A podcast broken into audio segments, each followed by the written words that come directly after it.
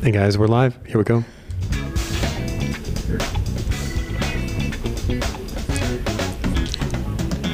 Hey everybody, welcome back to another episode of Soaps. It's been a long time. Maria, how's it going? It's going good. Yeah, good to see you. Long afternoon, dark, cloudy. Mm-hmm, mm-hmm. I, uh, guys, we have a special episode today. Today we're going to do a little bit different. We're not going to be talking necessarily about a specific diagnosis or musculoskeletal impairment.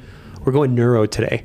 And today I am thrilled to death to present Maria, I'm not going to say your last name, because we're going to do a little interview. It's going to be very conversational, but we're going to talk about your specialty, which is those living with Parkinson's. Thank you for having me. Yeah, no, thanks for being here. You're here all the time. That's right. As your other half to this show, it's good to be interviewed this time rather than a good banter yeah. of conversation uh, for ortho. Well, we were thinking about it, and uh, when I say we, uh, my, sig- my significant other, her and I, we were talking about it, and uh, she had said to me, Michael, you know what? We should do an interview format with Maria because she's a specialist. So let's get this going.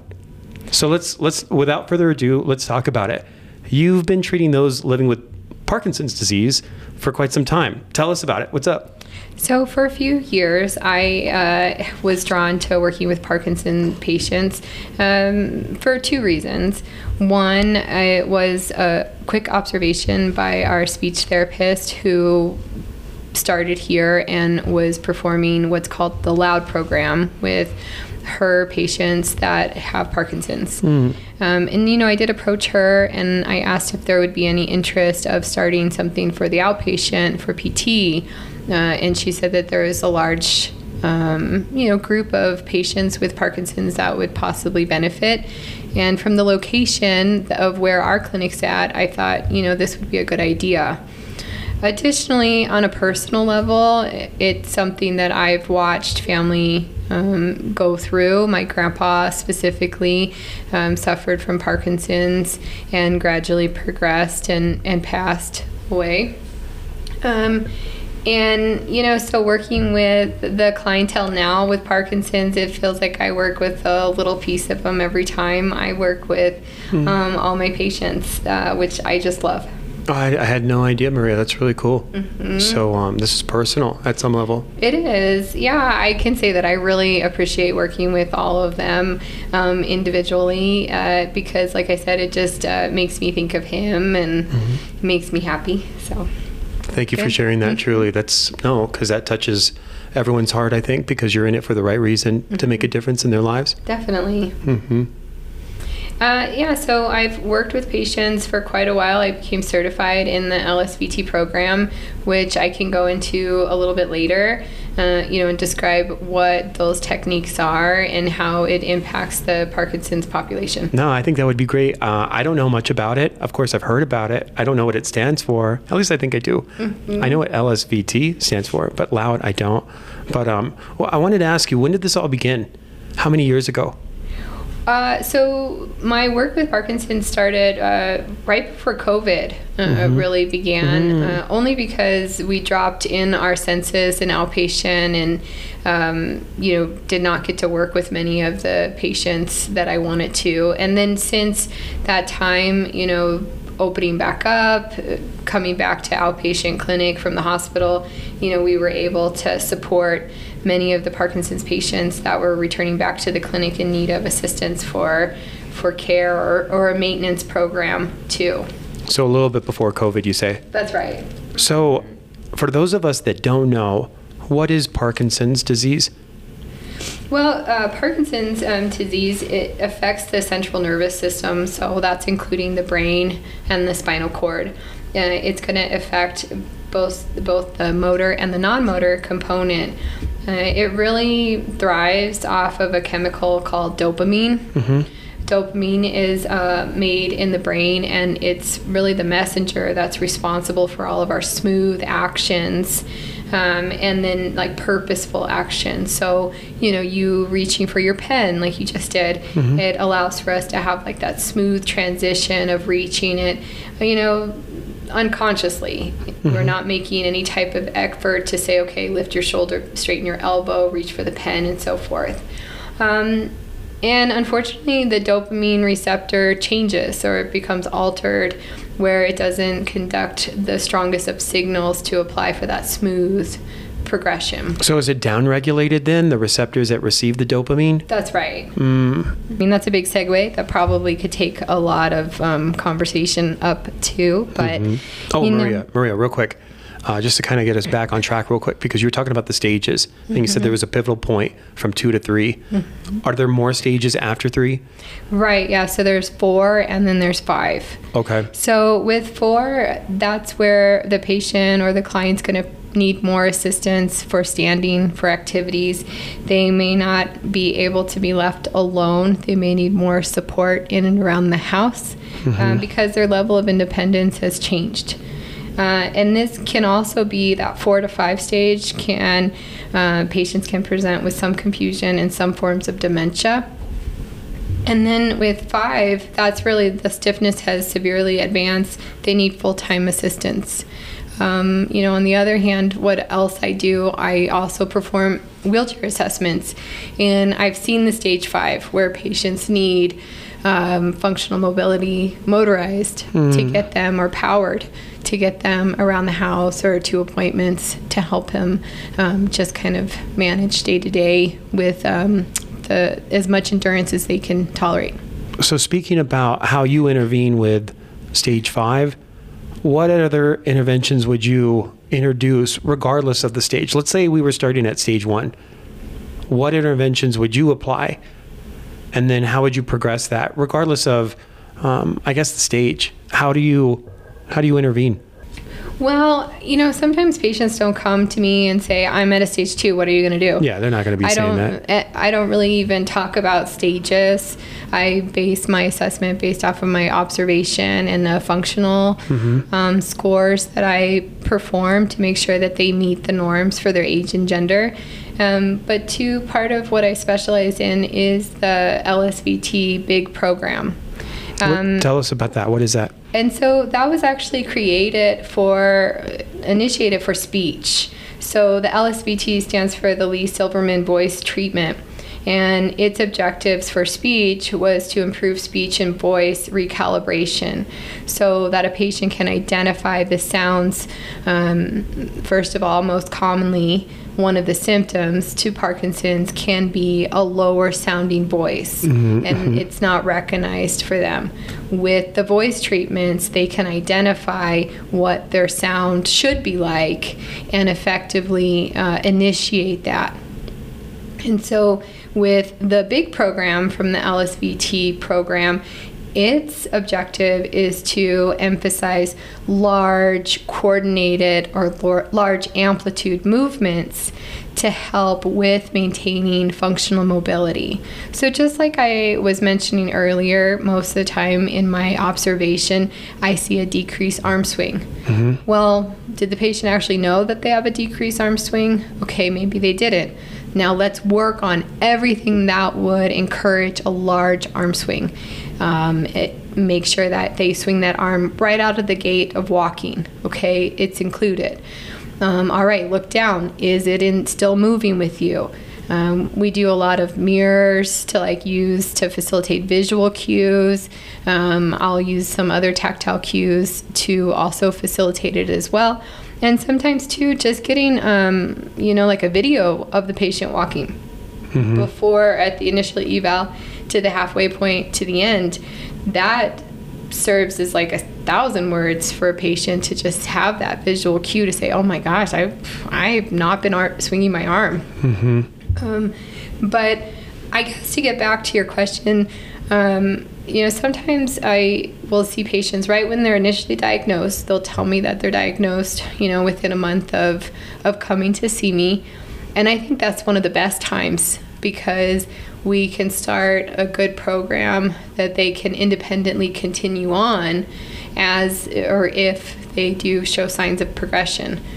Um, but most of the time, like between that stage two to stage three, um, I think that's a crucial point too, because I can't say that I'm going to cure Parkinson's, mm-hmm. but I can offer a lot of exercises and techniques to help reduce the stiffness or facilitate that coordinated pattern and help with strengthening. Mm-hmm. So it reduces the risks of falls, the mm-hmm. secondary effects that are caused from Parkinson's. One thing I'm wondering is, um, like the name implies, big, you mentioned, okay, with my observation, I noticed that they're not swinging their arm. With the name Big Program, are you looking at these exaggerated movements more so than what you would typically see so that you can stimulate that dopamine response? Is that what you're looking to do? I can agree with that statement. Uh, with the large amplitude movements or the big movements, you are performing uh, a packet of exercises that facilitate exaggerated movements that mm-hmm. would coordinate to walking, to getting up from a chair, to reaching for objects. So it's very functional in nature. It's very functional, and I try really hard to have a patient do something, and then I'll say, oh, that's just like how you reach to grab something out of the refrigerator, or oh, do you see how you twist it like that? That's just like the trunk rotation that you would need when you're walking. Mm-hmm. So I always try and say, okay, this is the exercise and this is how it impacts either the test I did or the functional activity that you would be naturally doing. Um, because I think it's important to, you know, practice how you would play or to emphasize like a good carryover so that the patient identifies, hey, yeah, you're right. I do usually reach up into the fridge to get that gallon of milk or carton of milk, and this is how I do it. Dude, I love that because there's a lot of specificity there, and the muscles that are wired together, they fire together. Mm-hmm. So it makes sense to, like you said, be specific or train the way you play, right? right? Um, Gosh, it was something else I was going to ask you, and I can't recall what it is. Oh, I know what it is now. Um, you said that you would introduce a packet. So it sounds like this is incredibly well-researched and designed. It is very well designed. Uh, I really do think that the L S V T program has a lot to offer. The packet takes about fifteen to twenty minutes um, to go through independently. Mm. Uh, and then after that, um, then the patient is responsible for doing it again on their own. So let me just kind of back up to tell you that when I see patients, I am really fortunate. I get to work with them for an hour. We both get to work with our patients for an hour. Mm-hmm. In the hour, uh, what I do at the initial eval is I ask them, first of all, um, how long they've been diagnosed. What are their medications that they're currently taking? Mm-hmm. Because if I can, I like to schedule treatments when their medication is, you know, firing at its best. So we get the best results when you're here. When they're peaking. Right. And then I ask them about functional tasks. So those are things that are challenging for them functionally, getting out of bed, getting up from the chair, a toilet, uh, putting on a seatbelt, getting dressed, tying their shoes. And then I grade that on a scale of what's the challenge, somewhat to extremely difficult. Mm-hmm. And then after that, I do an assessment to see what their balance scores are like, if they're reaching all of their scores for their age. And then after that, I review the assessment with them, and I'll, you know, decide whether they would benefit from coming to therapy. Mm-hmm. Um, the program is four times a week for four weeks. Okay. So it's a month commitment um, with myself or someone else that's certified in the L S V T program. And then when we work hourly, that includes the going over the L S V T packet, and then we work specifically on the functional task. So the program is individualized to the patient. And this is where it's nice that I don't have a cookie cutter program. I have to individualize for that patient in the hour after the eval. So it's really program intensive on the front end for you. Right. Well, I guess what I would say, I guess after the initial eval, there's a lot that goes into this. Exactly. And you said it's four weeks long? Exactly. Mm-hmm. And they're to do their exercises daily, twenty minutes at a time? Yeah, and so after they do the exercises for twenty minutes, they also have to work on their functional tasks that mm. we added after each visit, mm-hmm. and a walking program. And the walking program is fifteen minutes. And that's where you work on the coordinated patterns of walking. Um, and so by the time they're done, it takes about forty minutes to mm. do the whole program. Um, and they're responsible to do it two times a day. So if they come to see me, that's one of two times. programs. I see. And then they'll be responsible for the second one on their own. The walking program itself, is it on level terrain? Is it for so many feet? Is it a distance thing? Is it a timed thing? Um, are there higher level walking activities in that walking program? I really try and mix up my walking program. So this is where you start to peel back their coordinated patterns. If, for example, a patient came into the clinic and they had the decreased arm swing on the right, I would say, okay, you know, maybe you should initiate your step with the left foot so that your right arm is engaged first. Mm-hmm. And then that way, right out the gate, your right arm is swinging. Okay. And then work on carryover. Can it continuously happen? Now, I do like to throw in a lot of other activities because I personally get bored with walking. So I have them bounce a ball or knock a balloon around or anything that's going to disrupt their pattern of thinking to say, okay, I have to really focus on this and somewhat distract them and help re-educate them that way. So you'll add a dual task at the same time? Mm-hmm. Yeah, exactly. So like I said, walking and bouncing a stability ball, knocking a balloon, walking forward, walking backwards, skipping, modified skipping. Um, and then once I feel confident and they're walking on level terrain, then I take them outside and we do different, like, you know, steps, inclines, declines. Um, I, I'm pretty good at setting up obstacle courses too for them in the clinic as well to go over. Speaking of which, I think it was, um, what's today? Today is Tuesday. It may have been yesterday, or maybe it was late last week. I can't recall. But I saw that you brought out the agility ladder, mm-hmm. and you were using that with someone that's living with Parkinson's disease. And I was like, wow, that's amazing, because you're pushing the boundaries. You're doing things that this guy used to do, wants to do. And it was empowering for him that I could see from afar that he could still jump, that he could still skip. It was uh, a little emotional for me, to be quite honest. I got a little teary-eyed, but uh, it was amazing to see that he was regaining something that he once, well, at least what he thought he, he had lost. Yeah, I think that's where the individualized program is so important because, you know, like to speak to him, he was a bodybuilder. He was very... Has he posed for you yet? Did no. He, I know you've been talking about that. Like, I, I want to see, see that your routine, buddy. Mm. But uh, it's very uplifting to just see that joy for patients to to do those types of things. Or the comment that I always hear is, I haven't skipped since grade school. Okay, well, we're going to do it today. Yeah, let's you know, give it a go. Let's do it. Mm-hmm. Um, or I'm going to knock a balloon around. I haven't done that since I was little. All right, well, let's do it today. Mm-hmm. Uh, I think it's just getting back to foundational pieces for patients, which uh, is really exciting. That's cool. That's really cool. Mm-hmm. So you... You've talked a little bit about the L S V T. You've talked a little bit about LOUD. Um, what else is out there available to them after they graduate their four-week class here with you and they've been discharged? What else is available to them? But not just them, but their spouses or significant others. Is there anything? Well, you know, I think one of the best things, if there was a patient with maybe just a neurological condition, or specifically specifically Parkinson's, is to really find a community to reach out to. Uh, you know, I think I love to be considered community where I'm at here because I have resources like our speech therapist or the clients that still come to see her or the clients that still here are in the clinic that come to see me for a maintenance program.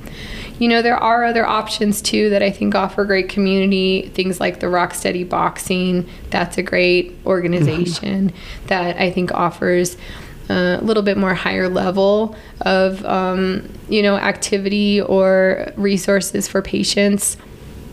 I also think too, um, some additional resources that patients can take uh, advantage of are things like Parkinson's dot org, um, a book of really great resources, Davis Phinney Foundation. You can contact that website for a free book that's uh, very user-friendly to both the patient and to um, the caregiver. Maria, can you just tell me the name of that person again? What's the author's name? Davis Phinney and, Foundation. And how do you spell his last name? P H I N N E Y. Oh, okay. And what's the name of the book? It's Davis Phinney. Uh, that would probably be the best resource to look when you go onto the website. Okay. The book itself, uh, it'll just be a resource for like the caregiver. Mm. The book is free okay. on the website. Even better. Yeah, and you just sign up for that. And I received newsletters, uh, which I also think is a really good handout as well, just to know what's out there for um, uh, research projects or current studies that are out there. Um, and then it just gives a good conversation piece for both you and the client of maybe things that you haven't, the neurologist hasn't brought up that you would want to talk about. Um, I went to one of the Parkinson's dot org um, group community events here in, in Albuquerque, and one of the things that I found interesting was that they have an inhaler. Um, the inhaler offers that quick dopamine release um, for patients that are in between medication, time, mm. like um, uh, taking of their medication. And and that's something that I brought up to patients too that I've seen and they didn't know about. So just having like resources in your back pocket is really important. Another really good research that here in Albuquerque um, I talked to is the mind and gut relationship and how it impacts Parkinson's. Mm. That's be- that has probably been the most common conversation that I have with most most of my patients is, you know, constipation. Are um, you pooping? Yeah, mm-hmm. and uh, what that impact is on your symptoms. You know, unfortunately, there are different forms of medication that causes constipation, but finding out how it exacerbates some of your symptoms, your Parkinsonian symptoms, has been interesting. Um, and I find that to be most of my um, quick subjective questions. How are you doing today? Any falls? How do you feel after the last time? Are you constipated? Mm-hmm. Um, seem to kind of all roll in together in the same subjective question. They must feel that you have a crystal ball as soon as you say, hey, are you regular? Yeah, I, I, I don't know. Because most people won't even appreciate that. And I think, you know, with us being what we are, physical therapists, mm-hmm. we realize that it's not just skeletal muscle. There's cardiac, but there's also smooth muscle. And smooth muscle is what's responsible for the peristalsis, right? In order to have a bowel movement. Right. And, you know, too, I think, you know, we've talked about this in the past is to be admitted in the hospital with, you know, something like bowel obstruction, but also to have these secondary comorbidities like Parkinson's, mm-hmm. that's a real hard struggle because you're not only trying to manage medically the events that are happening some somewhere else in your body, but you might also be taken off your Parkinson's medication, which could really step back in, you know, first of all, your functional mobility, but it could also set you up for progression to those next stages mm-hmm. too, which oh, I would just hate for something like that to happen. Mm-hmm. But, um, you know, yeah, again, another good resource uh, for patients that I think is uh, really helpful. Maria, I'm looking at one of these brochures we have here on the table. You mentioned Rocksteady, and I'm looking here at the brochure, uh, and I see a gentleman boxing. Mm-hmm. Can you talk a little bit more about Rocksteady? Well, um, I think it would be great to maybe have the gentleman that does the Rocksteady Boxing here in Albuquerque on sometime. He would be a really good resource. He's a great guy. You know, just talking to him, I think they're a very motivated group mm-hmm. to um, start this program. My understanding is they have an assessment um, and it identifies to what assistance they may need. And then they're put into categories of classes. And then from there, you know, working on, you know, strength, balance, force um, as a group and motivating each other. Mm-hmm. You know, I think some of that too, whether Rocksteady Boxing started on its own or, you know, the big limelight of the, what was the boxing um Manny Pacquiao's trainer Freddie Roach mm-hmm. you know I think he really took boxing with Parkinson's to a streamline as well, you know, like I said, whether one started earlier than the other I'm not really sure mm-hmm. but you know they really he really shed light on his that condition and the impact of his um you know stages and his functional mobility because of it. Very cool.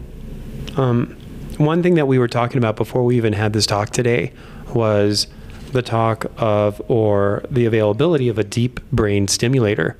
Um, can you talk to that a little bit? Sure. So uh, deep brain stimulator, or I guess like people in the system call it a D B S. Mm-hmm. Gotta know the lingo, guys. Gotta know the acronym for yeah, it because yeah. people may uh, use that term. I was privileged to actually go to one of these Rocksteady Boxing classes. I've gone a couple times, and I remember um, they were throwing acronyms all over the place, one yeah. of which was P D. And I was like, wait a second. Oh, okay, P D, Parkinson's disease. Right. And so, yeah, thank you for bringing up that acronym because they're going to be flying all over the place in exactly. this community. And most of the time to become a candidate for a D B S, um, you would have to have been diagnosed with Parkinson's for five years. Hmm. Um, that's my understanding. And then uh, the patient would have a tremor, or it, sometimes like your documentation terms or physicians may use the term dyskinesia, which, so there's a tremor, there's like a resting tremor that you may have, but then there's also dyskinesia, which is an involuntary movement of like the face or the arm or the legs.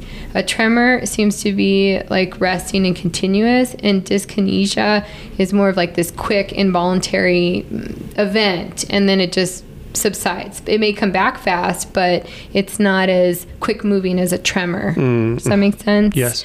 Um, and so usually there's identifiable tremor or dyskinesia. And then um, there's usually like severe motor fluctuations, and that can be a sustained repetitive muscle twisting. Um, that would be pretty extreme. And again, there, that's where we're getting conflicted into just Parkinson's and maybe another component of something that else that's neurological.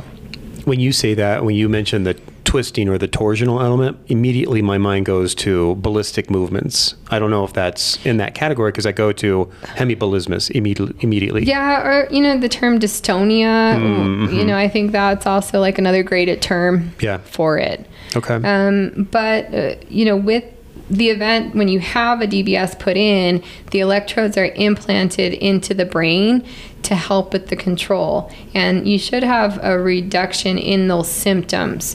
And again, like my understanding for that unit is once you have the electrodes put in, then you usually have your follow-up with the physician after, and then they turn the unit on, and it has a receiver, so almost like a remote control outside of the body, mm. and then they take it to its lowest setting. So again, you don't want to ramp this thing up so high that your threshold for it is going to be um you, you'll kind of blow your threshold out mm-hmm. within a year. You okay. just really want like a slow increments, so that um, there's some management to your symptoms without destroying that threshold. Okay. And I've had patients that I've seen them preoperatively for their D B S. And what's interesting is when I do their assessment, so like, for example, I have a patient do a timed up and go, mm-hmm. which means they have to stand up from a chair, walk around a cone that's ten feet away as quick and as safe as possible, and sit back down. Mm-hmm. Well, I do it just as a functional get up and go, but then I also do it with a cup of water, and I do it in their tremoring side. Mm-hmm. And the pre and post assessment to a D B S doing that test. Night and day. It's amazing. Wow. Um, because it's really frustrating when the patient is holding that cup of water, which could be a cup of coffee, which could be a spill or a burn, mm-hmm. and then they do it after they've had that procedure, and they're just amazed at wow. walking ten feet, and the score is less than twelve seconds, and they had no spills. It's very uplifting to see those results for them. How does one determine whether or not someone can have this deep brain stimulated or D B S? I mean, of course, they're going to be speaking to their neurologist, mm-hmm. but um, do you have any experience in that? Well, I usually wait, uh, you know, to kind of feel out whether the patient's brought it up with mm-hmm. the neurologist. You know, two, if it's true that it's within like five years of their diagnosis, um, then two, then that's a conversation with the patient mm-hmm. and the physician or the neurologist. But there's sometimes where I see patients, like, you know, my gentleman that's the bodybuilder, he hasn't been diagnosed that long, but I think he would really benefit from it. On the other hand, I also hear patients say, I don't want to do any of that because I'm not that far along in stages. Mm-hmm. And I, I can respect that too, because Absolutely. Again, you don't want to start something, or sometimes patients don't want to start any of the medication until the symptoms really get worse. No, that makes sense. And I think that's a good, um, you know, look, because, you know, how does this impact your function is really going to always be the question. Is, could you live with the tremoring hand? Well, yeah, but is it affecting your function to carry objects, to help with something? Well, yes. Okay, well then maybe it's probably beneficial to start something. Mm-hmm. You know. So it sounds like um, this is progressive in nature. It will not stop. There is no cure per se. Unfortunately, you know, there's a lot out there, I think, for research, whether it's a nose spray, the deep brain stimulator, medication, different forms of medication. Um, but there's not going to, at this point, I'm not hearing, oh, tomorrow there's a cure. Mm-hmm. So, so what our role is essentially is to maintain what they have and give them the best quality of life. Right. Mm-hmm. And also, you know, provide them resources, caregivers. I love it when family members come because they can do the exercises with mm-hmm. their spouse or their, you know, other. Um, and two, you know, getting the videos, staying committed. I usually tell patients that I'll see them in a year for a maintenance program because mm-hmm. it's good to measure up and see if they're still reaching their norms. That's where that nice part about, you know, logging all of those functional scores, because you can see if they've declined or not. Well, Maria, I think we're getting close to the end of this interview, at least for, for now. We might have a part two. Maybe we'd have a guest, much like Patrick. Right. Like the gentleman we were talking about who's involved with the Rocksteady Boxing here in our local area. Maybe even someone who's living with Parkinson's disease. That might be an option too, mm-hmm. if they're agreeable. But um. What are your parting words? What what take-home messages would you want to give to a few different people? One, students that are listening, two, patients that are listening, and then just the average layperson. Well, I think for the student, uh, it's a really good session to sit in and observe and identify that the, like I've said before, the umbrella of neurology is so big, and it you have to individualize each one, and you have to have your hands on them, and you can't sit there and make them just do leg raises. It has to be functional. Mm-hmm. Um, you know, that was the nice part about having our student, was she had such a great open mind to help come up with different interventions for mm-hmm. some of the functional tasks that we're limiting to our patients. I think for the patient out there that has just been diagnosed, or the patient that's living with it, um, you know, check back in with, you, with your neurologist and make sure that you have enough resources that you think you deserve. Um, you know, with COVID also, I feel like some of the community groups that offered support for Parkinson's or other conditions were lost, and now we're rebuilding. Mm-hmm. And hopefully, you know, here at my location, um, you know, I'd like to build more uh, or offer myself as resources outside of where I'm at for patients to, you know, use me as a resource, whether I help them or give them something that they need, you know, whether it's like another direction. Mm-hmm. Mm-hmm. Um, you know, what was the rest of it? Um, the layperson. The layperson. Mm-hmm. Um, I think for the layperson, it's just general education, because they may work with someone, or someone may come into their office that, you know, you can safely say, oh, I think they do have Parkinson's. Maybe they need a little bit more time. Maybe I won't be able to hear them. Mm-hmm. uh, and you need to just listen or offer support, standby support for them. Um, anything like that, just sympathetic to what they need. Wonderful. Well said. Maria, this has been amazing. I'm so glad that you spoke to these points. If anyone is listening and is interested and wants to know more about Parkinson's disease, or let's say you are living with Parkinson's disease, outside of your role here at this particular organization, how can they reach you, Maria? How could you help them? Is there a website? Is there an email address in which they could um, send you an email if they have any questions or need any assistance with what they're living with?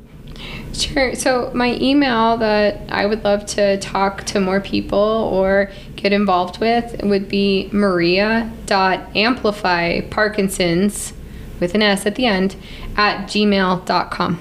Cool. Repeat it one more time, just in case. maria dot amplify parkinsons at gmail dot com. Awesome. And this is, again, guys, this is separate from your role, correct? That's right. Here at this organization. So this is a venture that you're going to explore and help people with. That's right. Maria, again, this has been amazing. Thank you for sharing all this information. I think this is going to be incredibly valuable. Um, truly, this is a treasure. And thank you so much for doing what you do. It makes a huge impact in their in their lives. I can see it every day. Oh, thanks. Truly. And guys, thank you for listening to us here at P T SOAPs. And if you have any questions for us regarding what we do in our daily lives as P Ts, you could message us at our Gmail account, which is P T SOAPs with an S, therapy at gmail dot com. Let me repeat it one last time. P T SOAPs therapy at gmail dot com. Guys, thank you so much for listening. We love you. Thank you. And have a wonderful night. We'll talk at you later. Later. Bye. Or medication, different forms of medication. Um, but there's not going to, at this point, I'm not hearing, oh, tomorrow there's a cure. Mm-hmm. So, so what our role is essentially is to maintain what they have and give them the best quality of life. Right. Mm-hmm. And also, you know, provide them resources, caregivers. I love it when family members come because they can do the exercises with mm-hmm. their spouse or their, you know, other. Um, and two, you know, getting the videos, staying committed. I usually tell patients that I'll see them in a year for a maintenance program because mm-hmm. it's good to measure up and see if they're still reaching their norms. That's where that nice part about, you know, logging all of those functional scores, because you can see if they've declined or not. Well, Maria, I think we're getting close to the end of this interview, at least for, for now. We might have a part two. Maybe we'd have a guest, much like Patrick. Right. Like the gentleman we were talking about who's involved with the Rocksteady Boxing here in our local area. Maybe even someone who's living with Parkinson's disease. That might be an option too, mm-hmm. if they're agreeable. But um, what are your parting words? What, what take-home messages would you want to give to a few different people? One, students that are listening, two, patients that are listening, and then just the average layperson. Well, I think for the student, uh, it's a really good session to sit in and observe and identify that the, like I've said before, the umbrella of neurology is so big, and it you have to individualize each one, and you have to have your hands on them, and you can't sit there and make them just do leg raises. It has to be functional. Mm-hmm. Um, you know, that was the nice part about having our student, was she had such a great open mind to help come up with different interventions for mm-hmm. some of the functional tasks that we're limiting to our patients. I think for the patient out there that has just been diagnosed, or the patient that's living with it, um, you know, check back in with you, with your neurologist, and make sure that you have enough resources that you think you deserve. Um, you know, with COVID also, I feel like some of the community groups that offered support for Parkinson's or other conditions were lost, and now we're rebuilding. Mm-hmm. And hopefully, you know, here at my location, um, you know, I'd like to build more.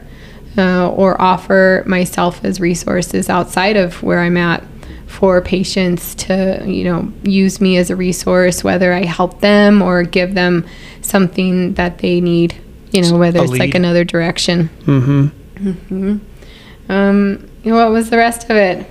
Um, the layperson. The layperson? Mm-hmm. Um, I think for the layperson, it's just general education, because they may work with someone, or someone may come into their office that, you know, you can safely say, oh, I think they do have Parkinson's. Maybe they need a little bit more time. Maybe I won't be able to hear them. Mm-hmm. Uh, and you need to just listen or offer support, standby support for them. Um, anything like that, just sympathetic to what they need. Wonderful. Well said. Maria, this has been amazing. I'm so glad that you spoke to these points. If anyone is listening and is interested and wants to know more about Parkinson's disease, or let's say you are living with Parkinson's disease, outside of your role here at this particular organization, how can they reach you, Maria? How could you help them? Is there a website? Is there an email address in which they could um, send you an email if they have any questions or need any assistance with what they're living with? Sure. So my email that I would love to talk to more people or get involved with would be maria.amplifyparkinsons, with an S at the end, at gmail dot com. Cool. Repeat it one more time, just in case. maria dot amplify parkinsons at gmail dot com. Awesome. And this is, again, guys, this is separate from your role, correct? That's right. Here at this organization. So this is a venture that you're going to explore and help people with. That's right. Maria, again, this has been amazing. Thank you for sharing all this information. I think this is going to be incredibly valuable.